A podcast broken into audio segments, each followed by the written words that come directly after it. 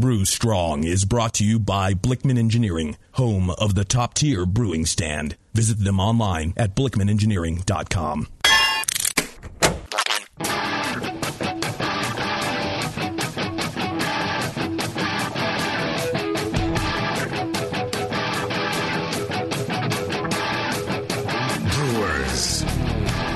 time for the beer radio you've been looking for.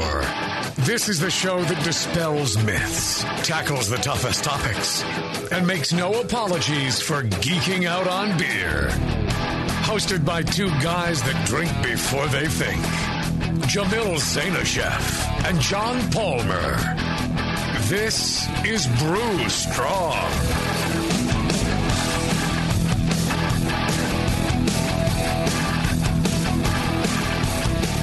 Howdy, hey, my brewing brothers and sisters.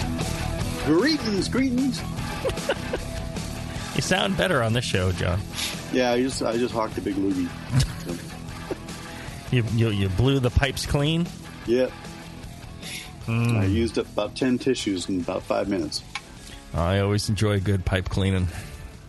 Yeah. Nothing nothing better Usually than use ten tissues pipes. or more. It depends. It depends how long it's been since I've cleaned my pipes. Yeah. You know, sometimes it takes more. Sometimes you know it's chunkier, so that can that can blow through the tissue more. Yeah, that's true. You know, and I've, I've got pretty good velocity.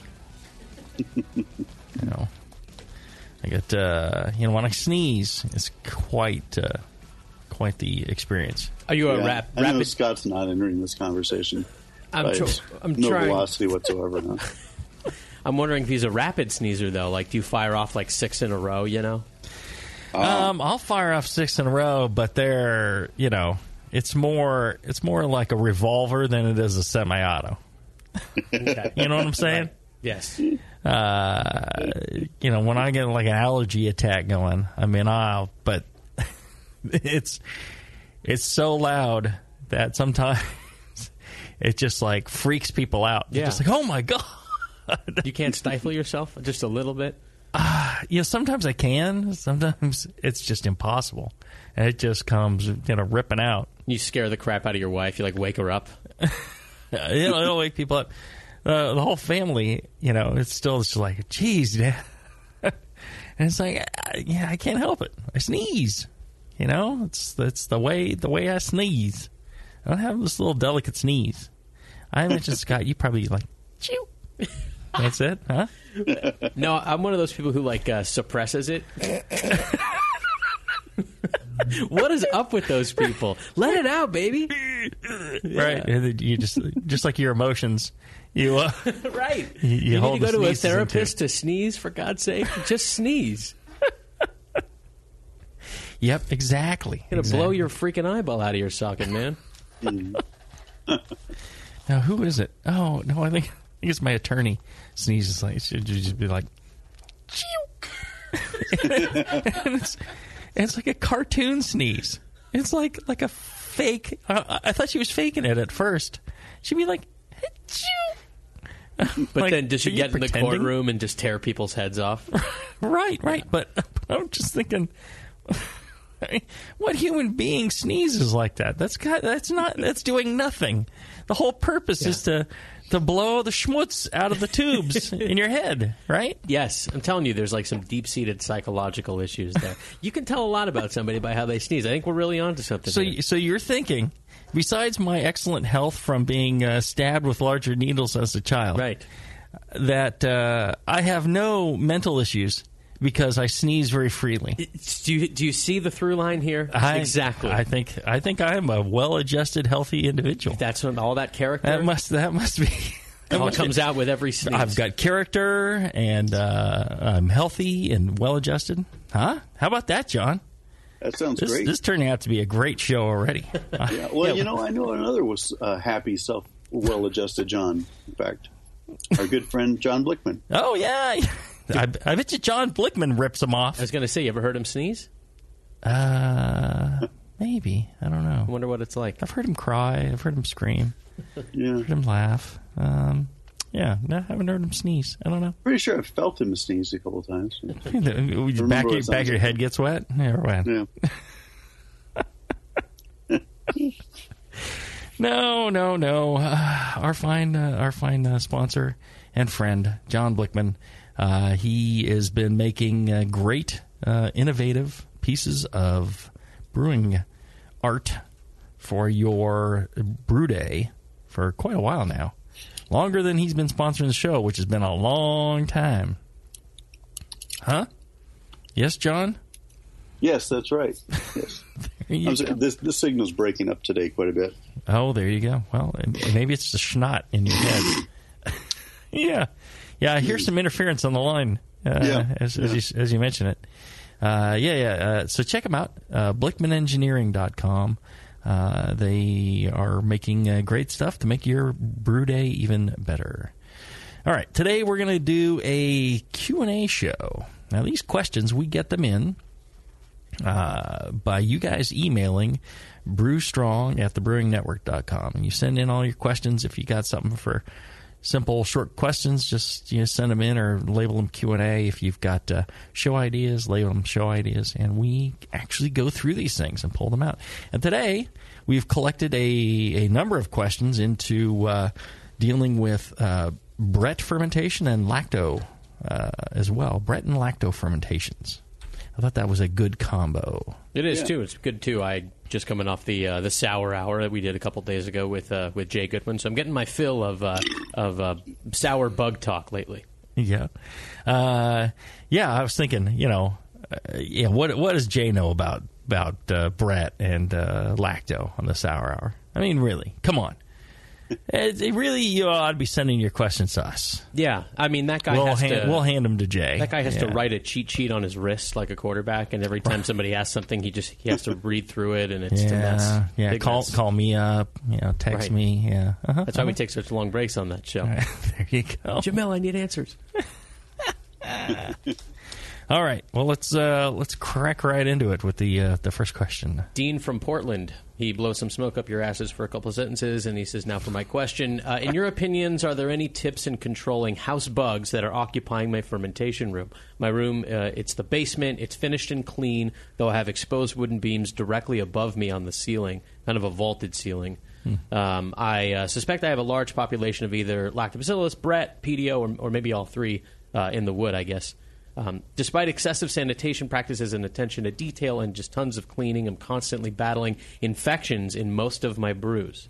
I've stopped fermenting in buckets. I've moved up to a 15 gallon Sankey fermenter for my 10 gallon brews. And uh, despite the stainless steel and steam sterilizing, I uh, still seem to be letting in what I believe to be lacto into my ferments. The only time I don't detect lacto in my beers is when I ferment in the dreaded glass carboys or better bottles. Obviously, my Sankey's faulty somewhere.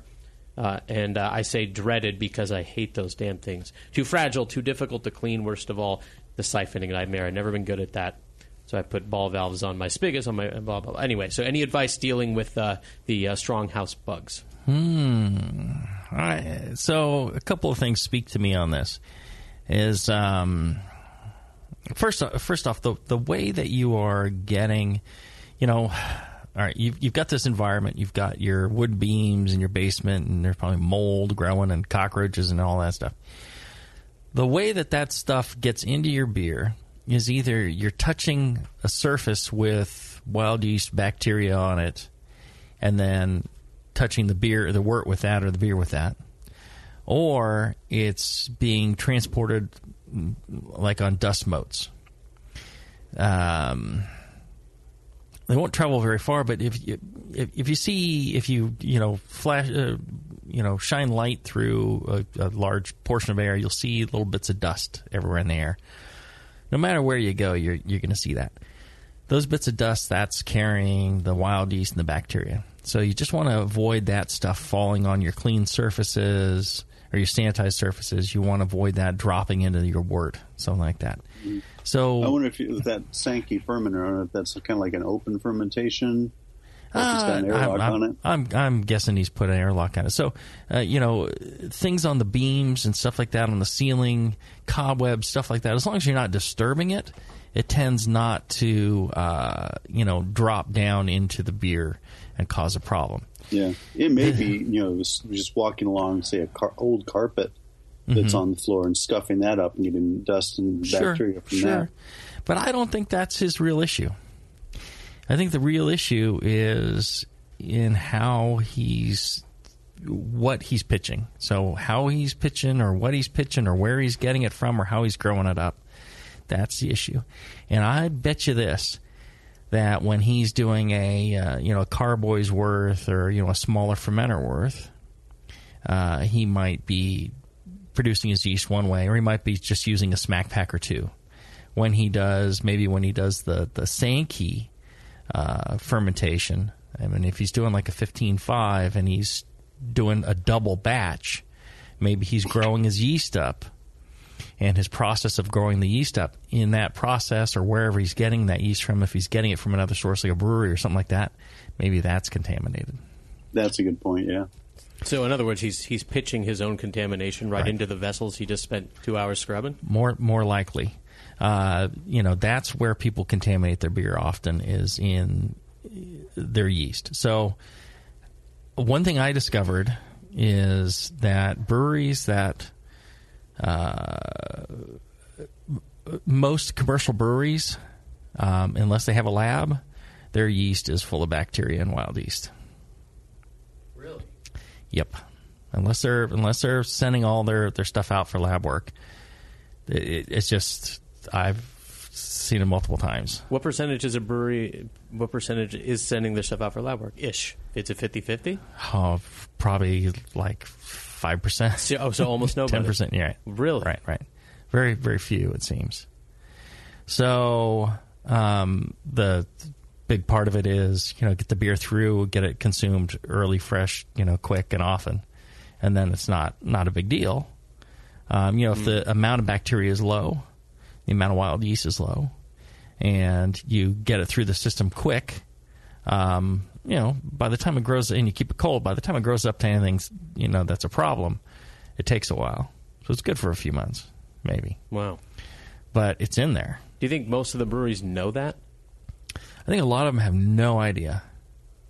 And this is the thing that's really shocked me to this point about the commercial beer industry.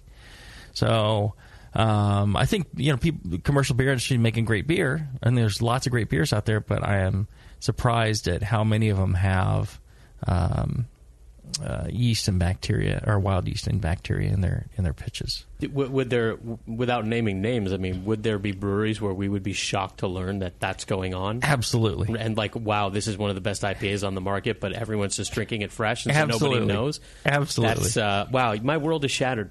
Isn't that interesting? Yeah. And again, you know, a little bit uh, contamination, no big deal. It just depends on what you're doing. But if you take some, so if this guy's getting a pitch from his local brewery, and then um, growing that up, you know, the way that he's growing it up may be actually, you know, giving that that bacteria a chance to further grow, or maybe he's storing it away where the bacteria is growing off of the uh, the spent beer and and you know yeast residue as well. So that's a, a possibility. Now, that's assuming that he's getting a pitch for a bigger batch. I mean, he might be just doing a, you know, a five gallon batch in a, in this bigger, you know, uh, fermenter, and yeah, maybe there is uh, cracks. in But he said saying that he was sanitizing with steam. I mean, if you if you take that that Sankey uh, fermenter and you put uh, you know a gallon of water in it, and then you put on your burner and boil that water, I'm telling you that thing's clean. You know, the whole metal gets hot enough that it's going to pasteurize the, anything that's in there. So that's not the issue. Uh, so I, I don't think that's the issue between the, the carboy and the the Sankey. I think again it's coming from the pitch. So when he's doing these smaller five gallon batches, he's probably just buying a vial of White Labs or a smack pack of Wyeast, and then dumping that in, and that's it. On his bigger bigger batches, he may be you know taking that and making a starter. Maybe the way he's making his starter is contaminating it. So a lot of lot of potential uh, uh, possibilities, but uh, that is the one that really sticks out for me. That was an earth-shattering response. You just blew my mind. There you go. Hey, that's, that's what I do.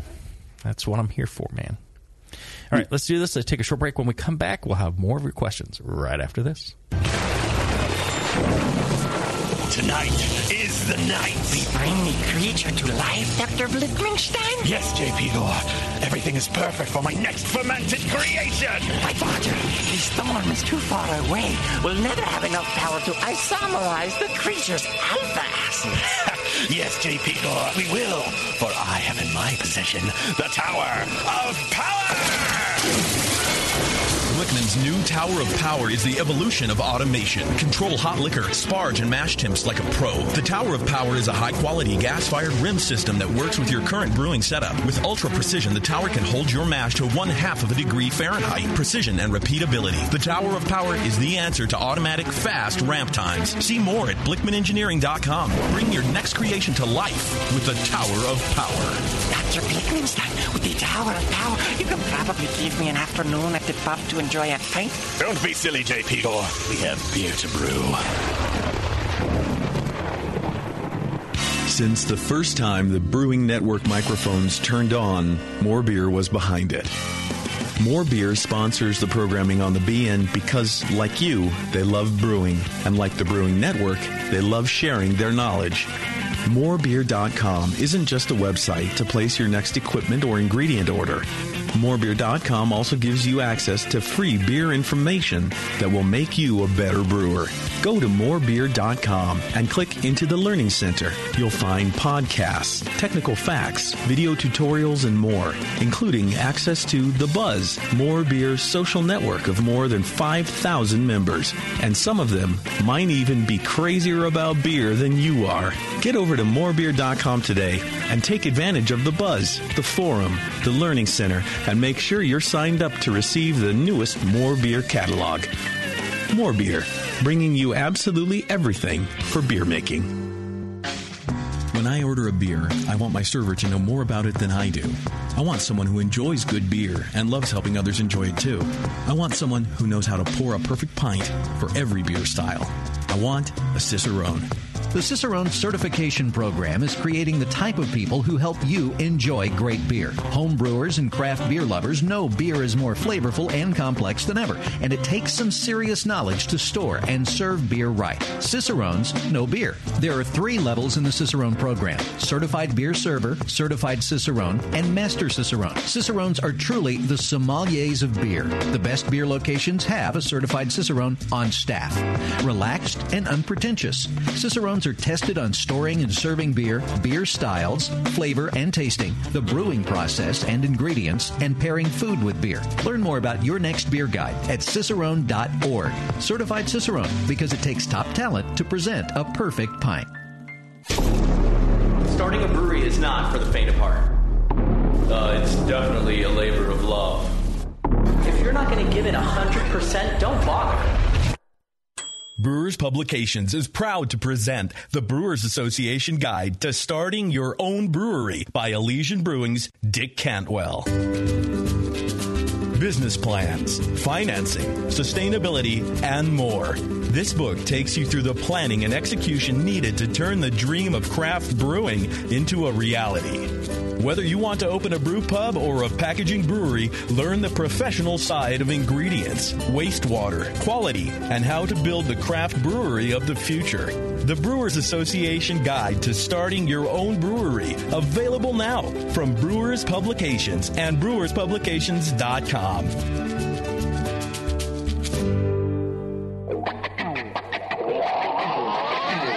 Back to the beer guys that make other beer guys look like wine guys. Brew strong.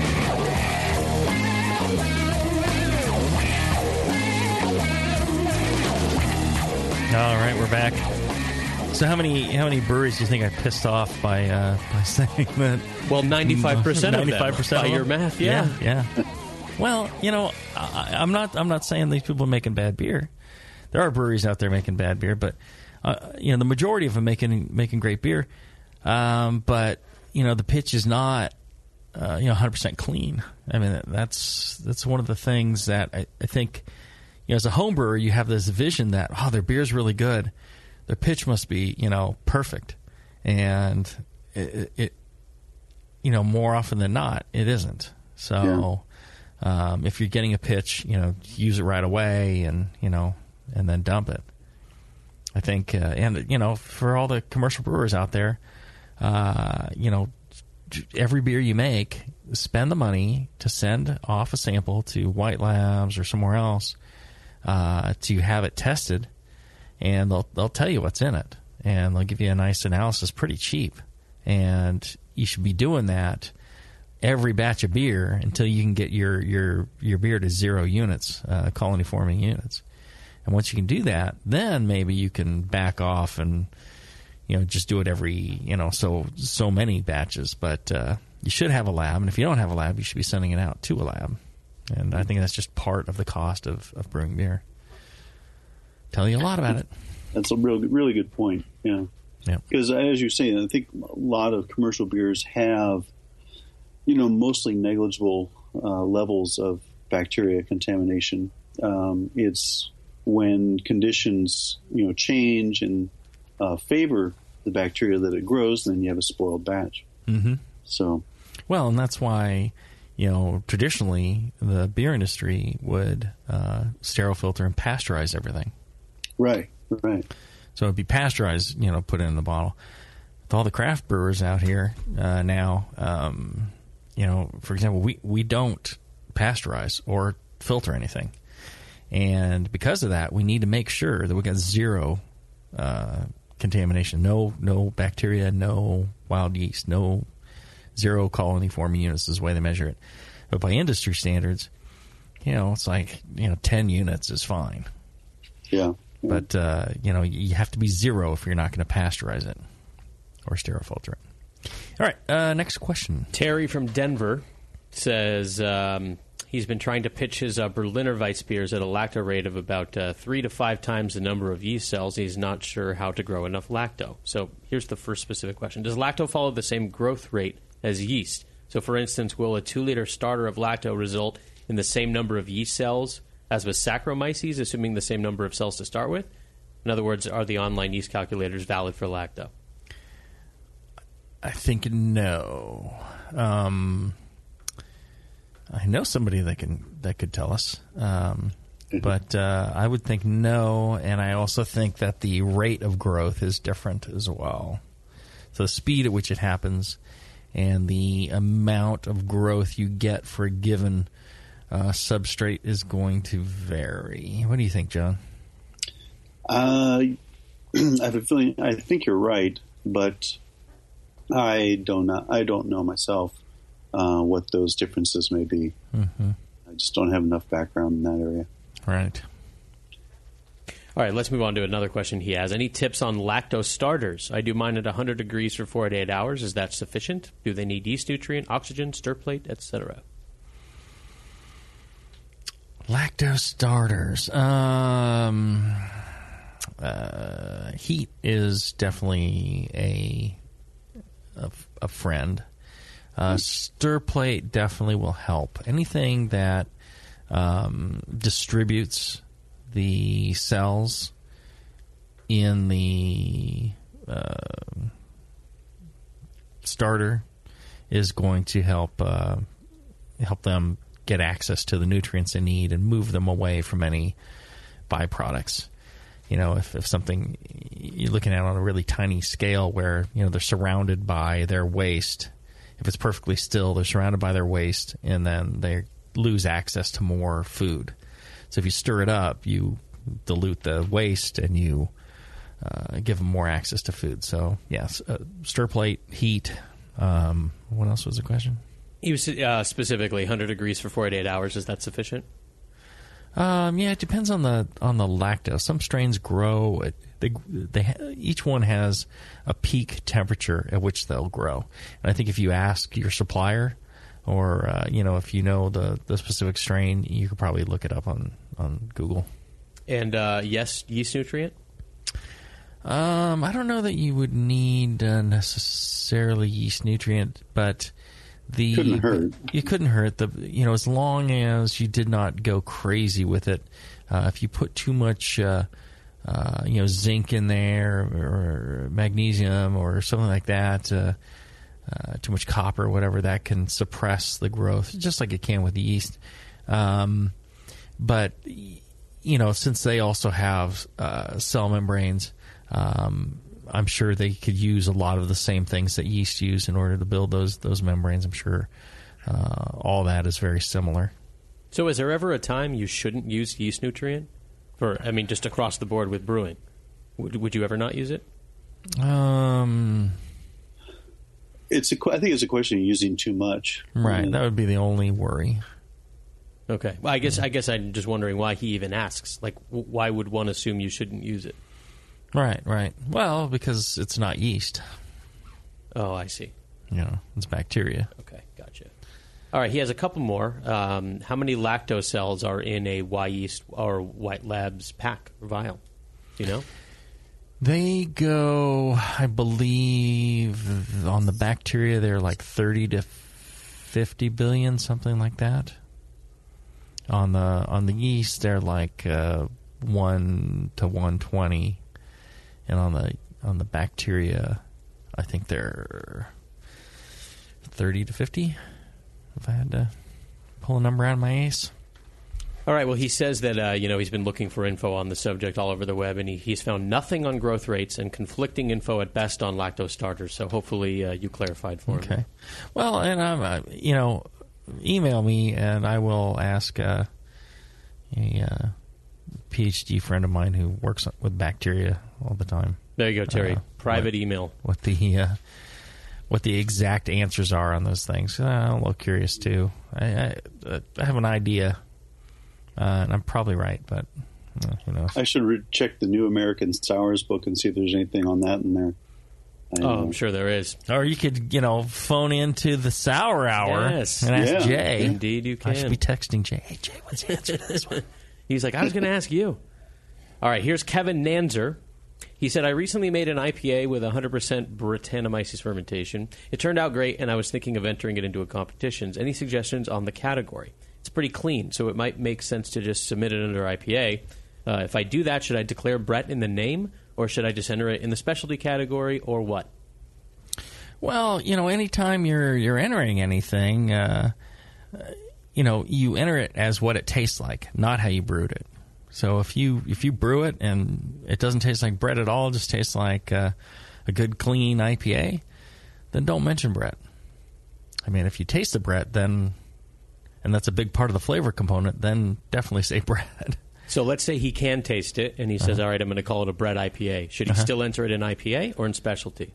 Specialty. Specialty, probably. Okay. Yeah. So e- even if it's just a little bit of Brett, like enough's there for him to declare it, but it's, Oh yeah, because that would be thrown out as, as contaminated. It w- it would. Regular Okay, IP, IPA Yeah, it might be. It might be. You know, that's that's your balancing act. Is um, you know whether the judges can taste it or not. Are, are the judges' palates better than his or no? You know, sometimes people they they, they don't know what they're doing. And they're like, oh, it tastes like this or that, or you can get something really spectacular and clean, and they'll be like, oh, this is contaminated. Like, sure it is. your palate's contaminated, Right. Ace. Hey, tell me if you think this is against the brewer's code. What if Kevin entered the beer twice? And he uh-huh. entered one of them in specialty as a Brett IPA. Right, right. and he entered the exact same beer in IPA and just called it an IPA. yeah, as long as the the competition allows for that, then there's there's no problem. Okay, Yeah. so allows for multiple entries. Well, Because I'm saying he doesn't the- he doesn't the tell same- people same- it's the same beer. yeah, beer. same beer in multiple categories. Some some most competitions do allow that. Okay. They don't allow for the the most common thing disallowed is a brewer entering multiple beers in the same subcategory. So, you know, like in Bock, there's uh, there's uh, regular Bock, Maibock, Doppelbock, Ice Bach. You could enter one in each of those categories, but you couldn't enter two Bocks. Okay. That would be that's almost universally excluded. Okay. Because you're just try- it just people are trying the shotgun approach. Right, right. You enter too many, and you know, enter your best one in, in each subcategory. Gotcha. So it, it- usually, you know, they're okay with entering into multiple categories because, on the one hand, it, it actually helps people educate people. I mean, you may not be sure, and by doing it and getting better results in one category than the other, it'll tell you, okay, you should think of that as a better IPA, not a better specialty. So there you go. All right, here's one from uh, Nick Mad. It's an interesting name from sent from his iPad. he says, uh, "Firstly, I'm amazed and in awe of the work you both." Uh, okay, uh, smoke blowing. Thanks, Nick. I'm wondering the optimum pitching rate for a 100% uh, WLP 644 fermented IPA. There's a blog he he mentions, and he says this blog lists a recipe uh, citing optimum rate between an ale and a lager pitching rate around 150 billion cells. However, in the yeast book uh, by uh, White and Zane, whoever this guy is, they cite a rate of Homebrew and dog meat, homeboy and dog meat, or whatever. It's my favorite morning show. Yeah, homeboy and meat. Uh, they, uh, you guys in the book cited a uh, a rate of 200,000 cells per milliliter. Yeah. So 644 is like some strain of Brett, right? Uh, he doesn't mention. He just says 644. Well, let me look it up. Yeah, sounds like a strain of Brett. Um, and so the pitching it's rate is going to depend on a number of things. There is no single right answer for pitching rate, correct? It, Oh, there's a range. If you go to MrMalty.com, there is no. Yeah, well, there's a range and there's conditions that affect that range and performance, and you know, you can brew great beer with two different pitching rates. In other words, True. Let's do this. Let's take a short break. When we come back, I will give you my spiel on pitching rates, and then I will explain what kind of pitching rate you might want to do with the Brett. Back right after this. A few things happened 30 years ago. ARPANET migrated to TCP/IP, and the Internet was born. Revenge of the Jedi was renamed Return of the Jedi and opened in theaters. Mila Kunis and Emily Blunt were born, beginning a rad fantasy in my mind. But all of that pales next to the fact that HopTech opened its doors and began blowing homebrewers right out of their mash tuns. HopTech doesn't fuck around. Real people shipping awesome shit straight to you. Their new website is fast and easy to navigate. Or just call 800 379 4677 and let badass bitch Jade and the gadget guy Roberto blow their warm load of customer service all over you. So visit the site or visit the store in Dublin, California and support those that support you. Get your brewing on at hoptech.com. BN Army, I'm here to talk seriously for a second. You all are partially responsible for something explosive, and it's time you answer for it. Moonlight Meadery is exploding. Yeah, exploding across the country. Wait, they just landed in Australia with insane quality meads. With nearly 70 different varieties of mead on the market, Moonlight Meadery has blown up the mead category and completely reinvented it. Seriously? What? Seriously. What? You're paying money for that watered down mead when you could have a moonlight mead? Moonlight meads explode with quality and flavor. They're a party in a bottle. Did someone say party? If you want mead and want the best, you want meads from Moonlight Meadery and will accept nothing less. And now get 15% off by going to moonlightmeadery.com forward slash BNArmy and use coupon code BNArmy at checkout. Hey, sign me up for that party. 21st Amendment. Watch out! Do you like beer? They make beer. Watch out! Do you like friends and fun? They make friends and fun. Watch Do out! you still like to have a good time? The 21st Amendment. Watch out! The 21st Amendment in San Francisco, located at 563 2nd Street, two blocks from the building where baseball is seen and played. Try their beers in the pub or try them in the can, featuring Monk's blood. Made with real monk. Watch out! So why not have the best time of your life? Go to the 21A and Sean O'Sullivan will personally greet you with a can of Monk's blood. The 21st Amendment. Watch out! This advertisement is not in any way affiliated nor associated with the 21st Amendment Bar and Pub, nor its subsidiaries or affiliates. This telecast is not copywritten by the 21st Amendment for the private use of the Brewing Network. Any use of this telecast without Jamil Zainasheff's consent is prohibited.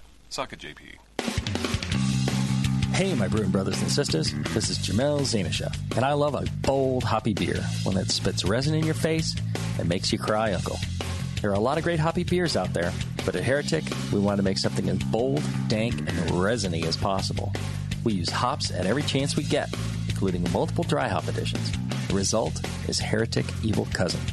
This light golden, 8% Imperial IPA has an easy malt character that helps take the edge off the massive bittering, but it takes a back seat to the in your face hop character. We make sure this beer finishes dry so the hops can jump out and slam you in the taste buds. If you can't get enough hoppy goodness, Evil Cousin is your cup of tea. Cheers.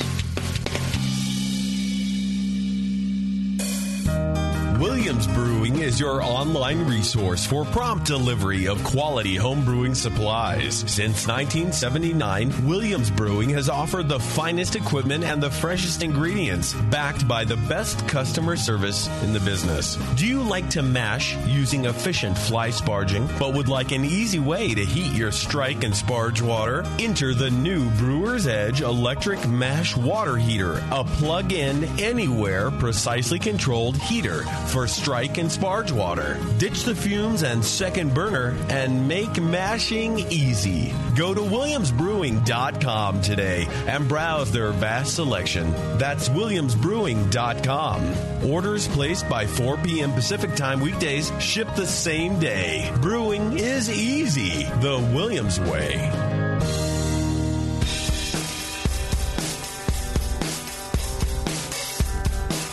Back to your hosts, Jamil Zainasheff and John Palmer. Putting the testicles in technical. This is Brew Strong.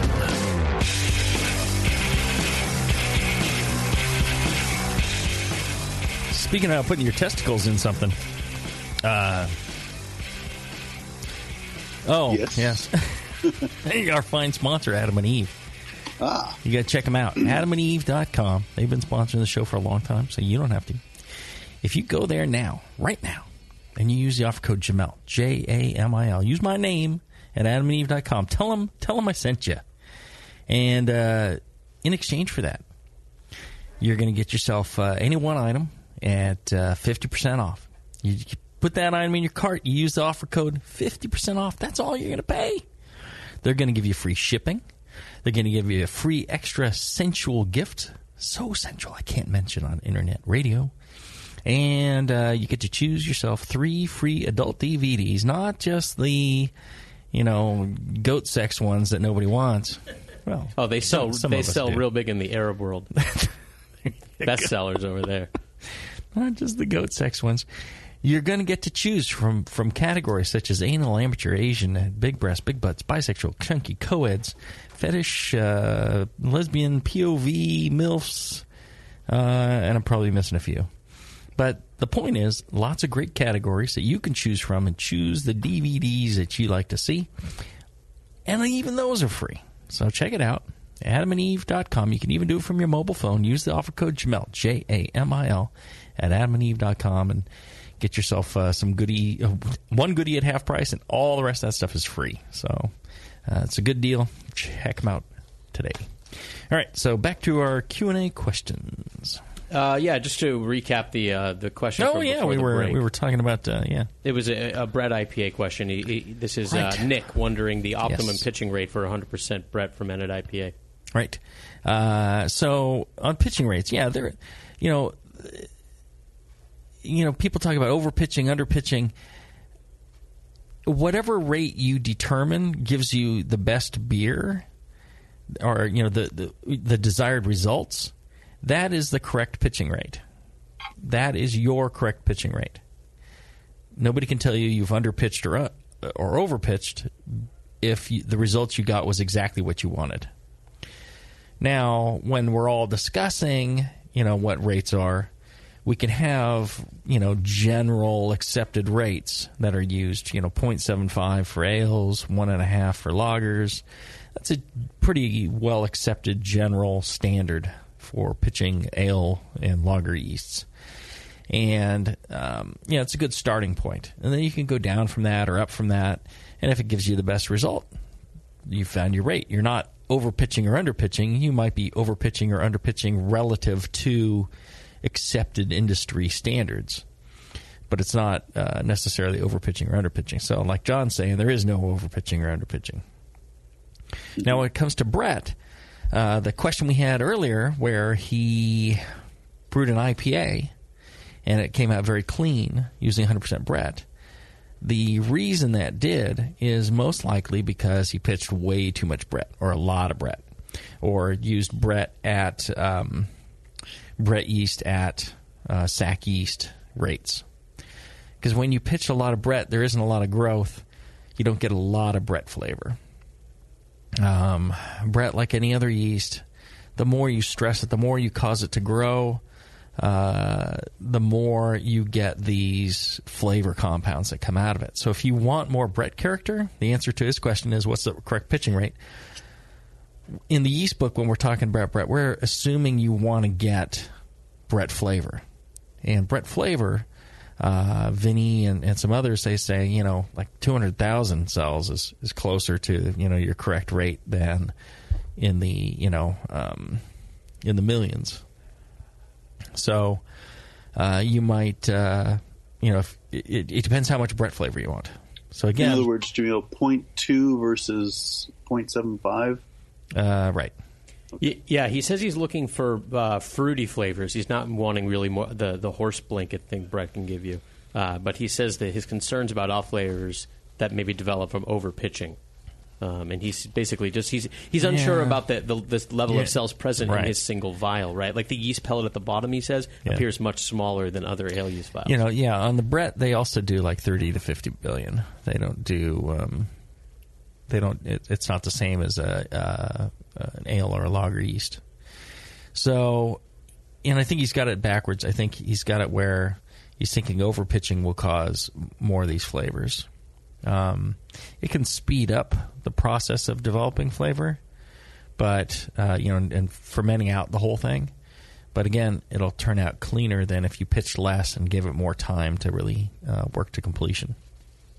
Um, but uh, you know, so th- that's the question he needs to answer for himself. Now, if he wants fruity and doesn't want all the other funky stuff that goes with it, he should be using a, a, a British ale yeast.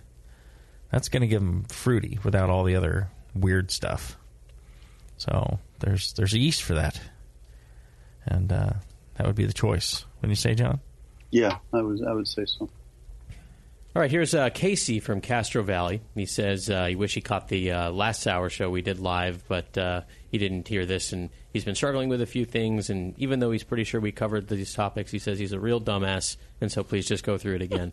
Uh, one, I constantly uh, hear about the pellicle forming on the top layer, which I have on all three of my sours. But at the same time, I hear about the importance of continually topping off the barrels with wort to reduce oxygen contact.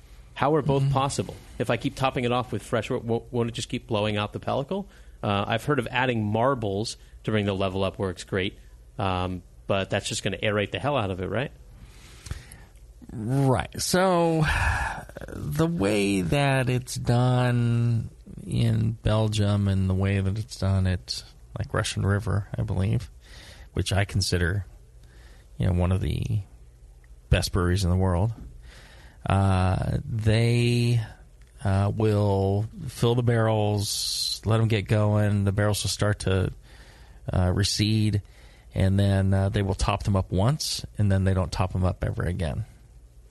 And they let the the pellicle, and, and part of it is so the pellicle does not dis- get disturbed. Part of it is you get a little more oxygen in there. It's a whole series of things.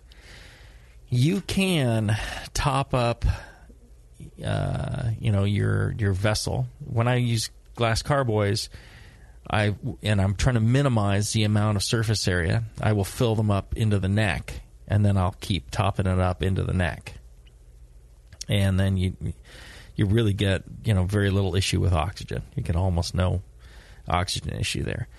If you let it recede back down into the, or if you only fill it into the the wider body of the the carboy, then you're going to get more of that happening. Same thing happens in barrels. You can top them up to you know where the bung is, and have a very small pellicle, and you can keep it topped up to that, or you can let it recede down and get a much wider pellicle. So that's the one that's going to affect you there.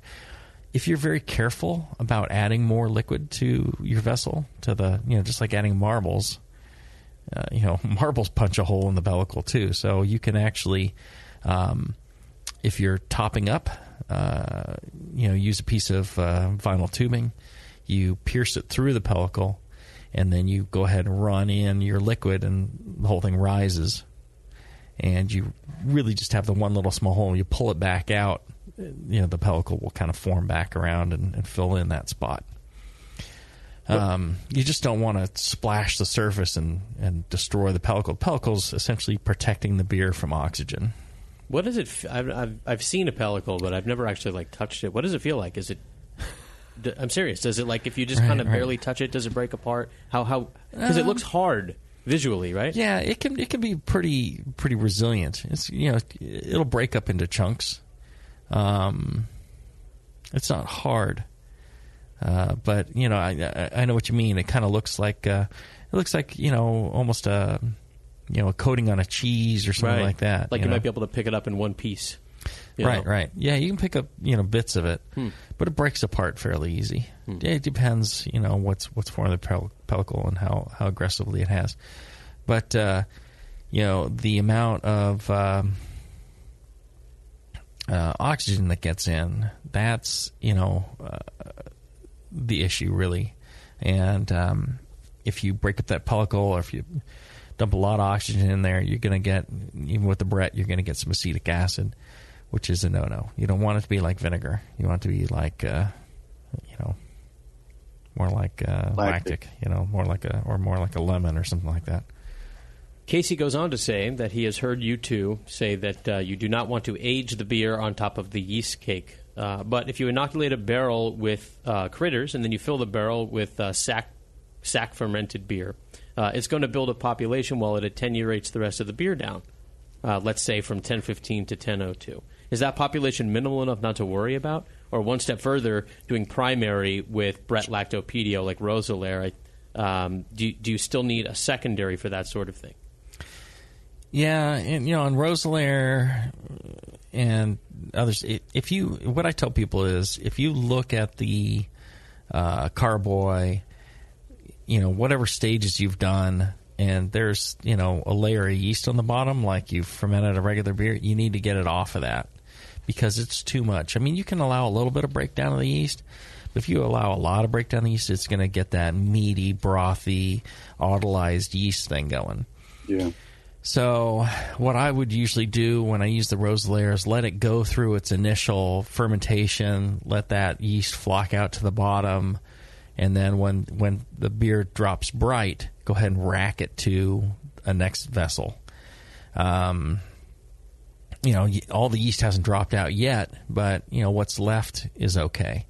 So, um, I would start in a six and a half gallon carboy, and I'd rack it to a, a five gallon carboy, so you could fill it up all the way into the neck, and then uh, avoid the oxygen as much. You know, you don't want to totally avoid it, but uh, I put on a loose carboy cap, and those things leak like a sieve. So, Here's another uh, Brett question. This one's from uh, Latney Blunk.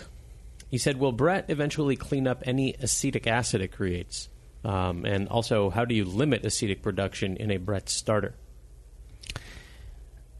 uh, you know, I I don't think it will clean up acetic acid at all. Um, that would be my I, I think that's correct. Yes. somebody somebody you know there may be some way that that could possibly happen but i don't think so at all and then um, you know the reason you're getting acetic in the starter especially like a stirred starter there's a lot more air going in and the more air oxygen that brett gets if you get it to a certain point of oxygen brett will produce acetic acid.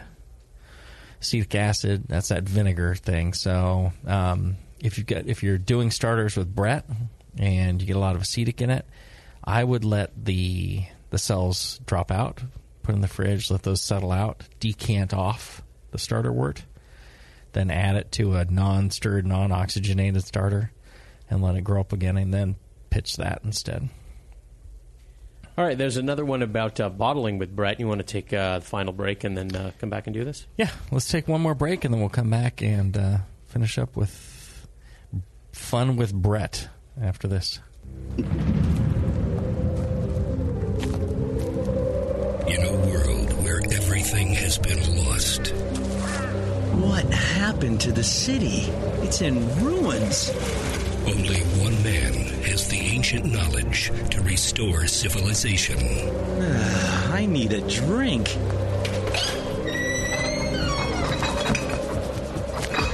Oh no, the liquor store's been ransacked. You looking for beer, stranger?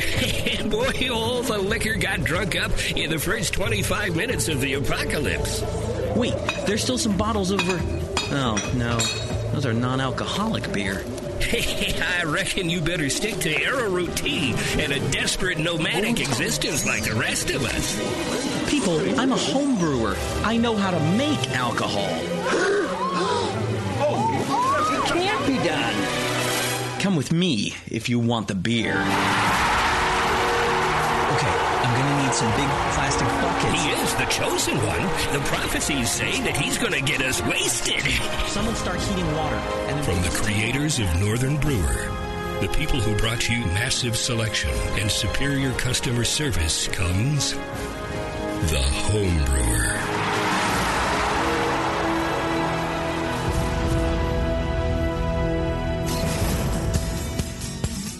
Hi, I'm Jamil Zainasheff, and in addition to my work on the Brewing Network, I write the style profile column in every issue of Brew Your Own magazine. Hi, I'm Sean Paxton, and when I'm not prepping for the home brewed chef on the Brewing Network, you can find me writing articles on how to cook with your home brew for Brew Your Own magazine. Greetings, cretins. This is John Palmer, and when I'm not writing for Brew Your Own, I'm reading it. John Palmer, Sean Paxton, Jamil Zainasheff. If you love listening to them on the Brewing Network, you'll love reading their articles, tips, and recipes in the pages of Brew Your Own magazine. Join Jamil, John, and Sean eight times a year in Brew Your Own. And when you subscribe to BYO on the Brewing Network website, half of your subscription price goes right back to the BN to support great beer and food programming.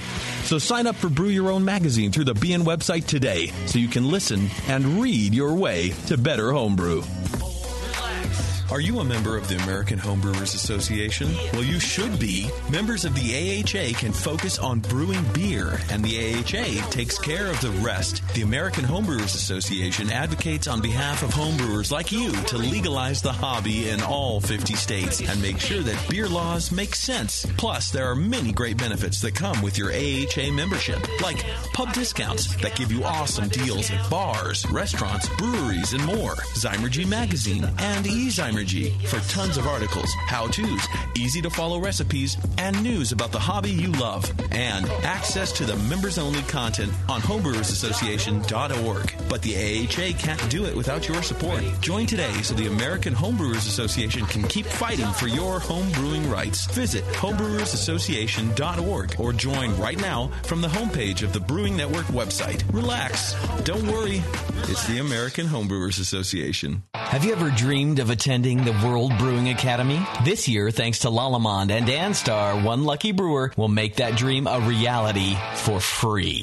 Lallemand and Danstar invite you to enter the Beer School 2015 contest. One lucky grand prize winner will receive fully paid tuition to the 2015 World Brewing Academy web-based concise course in brewing technology worth almost $4,000. From now until December 13, 2014, every Danstar yeast packet you use is your ticket to enter. Visit danstaryeast.com for the details and to print your official entry form. There's no limit on the number of times you can enter, so get brewing with Danstar and get your entries in to the Danstar 2015 Beer School Contest. Whether you want to build your home brewing skills or build a career as a professional brewer, this course will change the way you think of beer and brewing.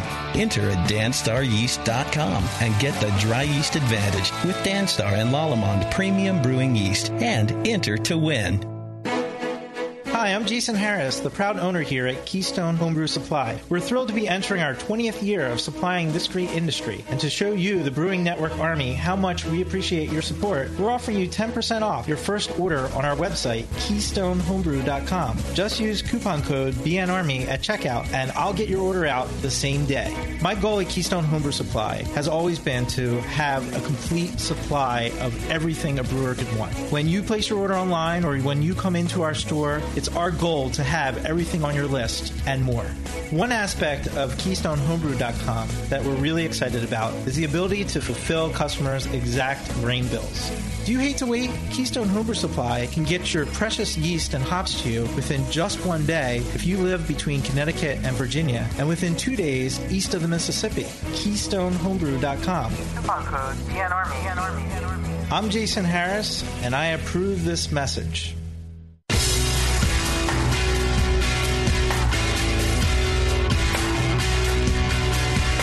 Like the Lance Armstrong of the beer world. Except for that nut thing. This is Brew Strong.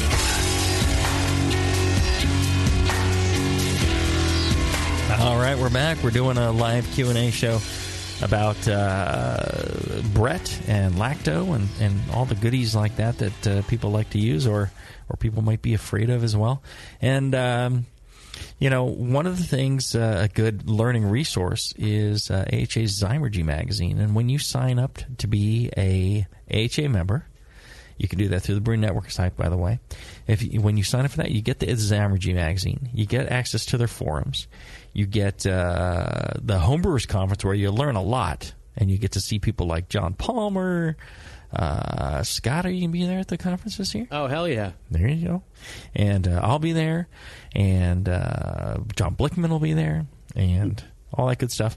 But the most important thing you get from the AHA is somebody looking out for homebrewers and making sure that homebrew continues to be legal. And when weird laws get passed that screw with our rights as homebrewers to share beer amongst each other, they're all on top of it. And old laws, like a lot of archaic code exists since right. Prohibition, and a lot of just undoing uh, old stupid laws. Right. It's amazing the work they do. So that's a that's a lot of work, and uh, it's good to have an organization that's kind of looking out for that. So on that aspect alone, I think it's worth being a member. I'm a lifetime member. Did they give you some sort of honorary lifetime membership, or is there actually is there an option to sign up for a lifetime membership? There's an option to sign up Oh. for a lifetime membership. I don't know how long they will continue to sell those, but it's a good deal. I mean, if if if you're old like me at this point, it would not be a good deal. at your age, I'm sure you're going to live long and prosper. Uh, you know, uh, I think it would be a good deal for you. Yeah. So, uh, the younger you are, the more the more valuable it is to buy that uh, lifetime membership. I think. Maybe uh, get one for your kids, you homebrewers out there with young kids. That's right. Uh, start them young. Two years old, it's like college fund, homebrew membership. College fund, homebrew. Son, I got you a lifetime homebrew membership. Hey, you know these days college is more and more bullcrap by the year. Get them the AHA membership. There you go. I know you're potty training. Here's something to read. right. Hey, the Zymurgy. Here's an article by Palmer. Um, nice, nice. All right. Uh, you can sign up through the, the Brewing Network uh, website. You go to thebrewingnetwork.com. There's a AHA logo there. You click on that. You sign up through that, and a little slice of that membership goes back to the, the Brewing Network and helps pay for shows like this. All right. Uh, let's wrap this up with uh, maybe one more question. Yeah, this is Shane from Pittsburgh, Pennsylvania. He says, uh, "Love the show. Hoping you guys can take some time to get some information about bottling with Brett, especially when you fermented the batch with sack. Should you just pitch the Brett in with your priming sugar, and in what amount to carbonate properly? And then also, do you pitch in as much priming sugar as you would normally without the Brett, um, or you know, since Brett can eat Mhm, sugars and mhm, such that normal uh, yeast cannot." That's an excellent question, and, and, you know, and uh, like many answers, it depends. Um, you, if you are patient, you need very little Brett. When it is, um, when you're doing like a five gallon batch of uh, of um, beer and you're using an ale yeast, you might use like a uh, a, a fifth of a uh, uh, 20 billion cells, you know, a billion a billion per liter of uh, ale yeast. When it's Brett, the Brett will continue to work like you say. So if you want quick carbonation, uh, like you get with ale yeast, then I would say pitch the, the 20 billion cells, the, the billion per liter. If you are going to take time, then I would say you could pitch, you know, um, uh, you know, about 200,000 uh, per mil. So you could you could cut that cut that way down as well. Um, I kind of wonder though if if uh, Brett priming might lead to some strong phenolic flavors in the beer that may be tough to get rid of. Well, it depends on what they want. Yeah, that's true. So if you want the Brett character or not, I mean, I, I'm guessing they're doing like an Orval clone or something like that, maybe. And they're trying to get the Brett in there over time. So in that, in that case, I would pitch very little.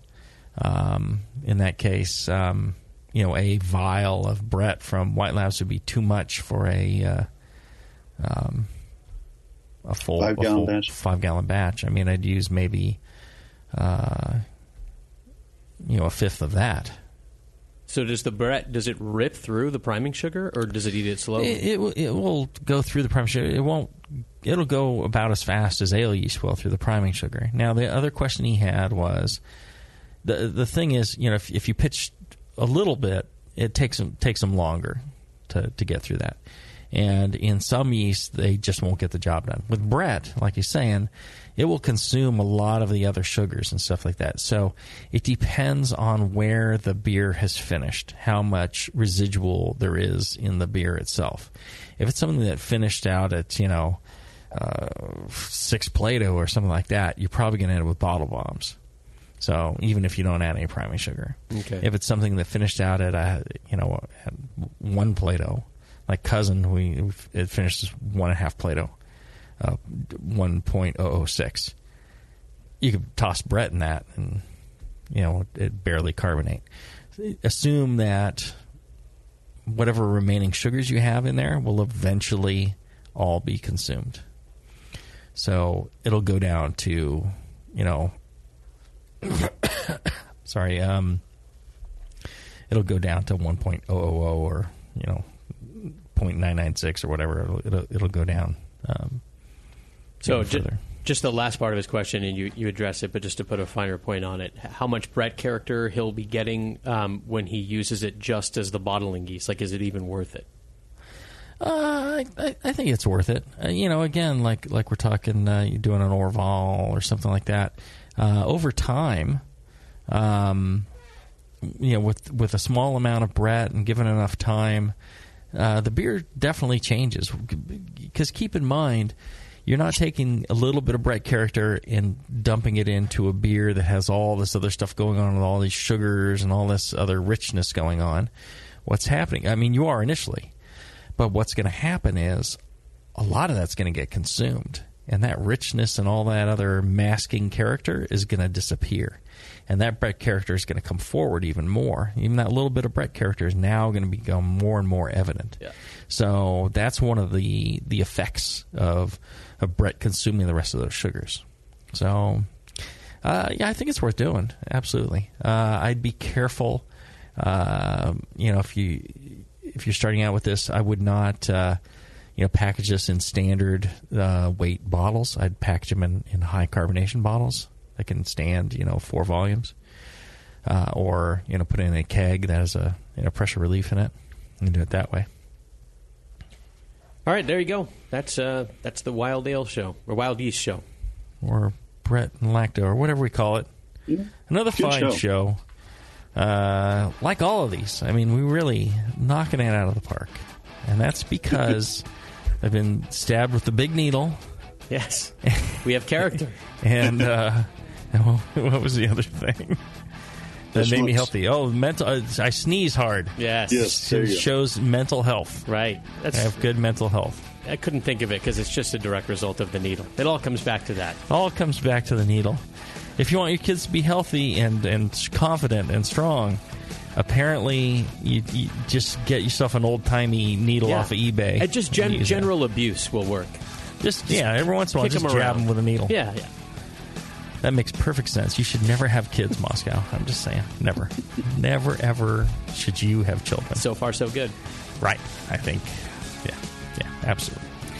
All right, and if you enjoy the show and uh, want to hear more, uh, make sure you you check out our fine sponsors, uh, Blichmann Engineering, uh, BlichmannEngineering.com. Check out the Brewing Network store. Lots of goodies in there. When you buy that stuff, the profits go to the bottom line of the Brewing Network and help shows like this. Until then, everybody, brew strong. Brew strong.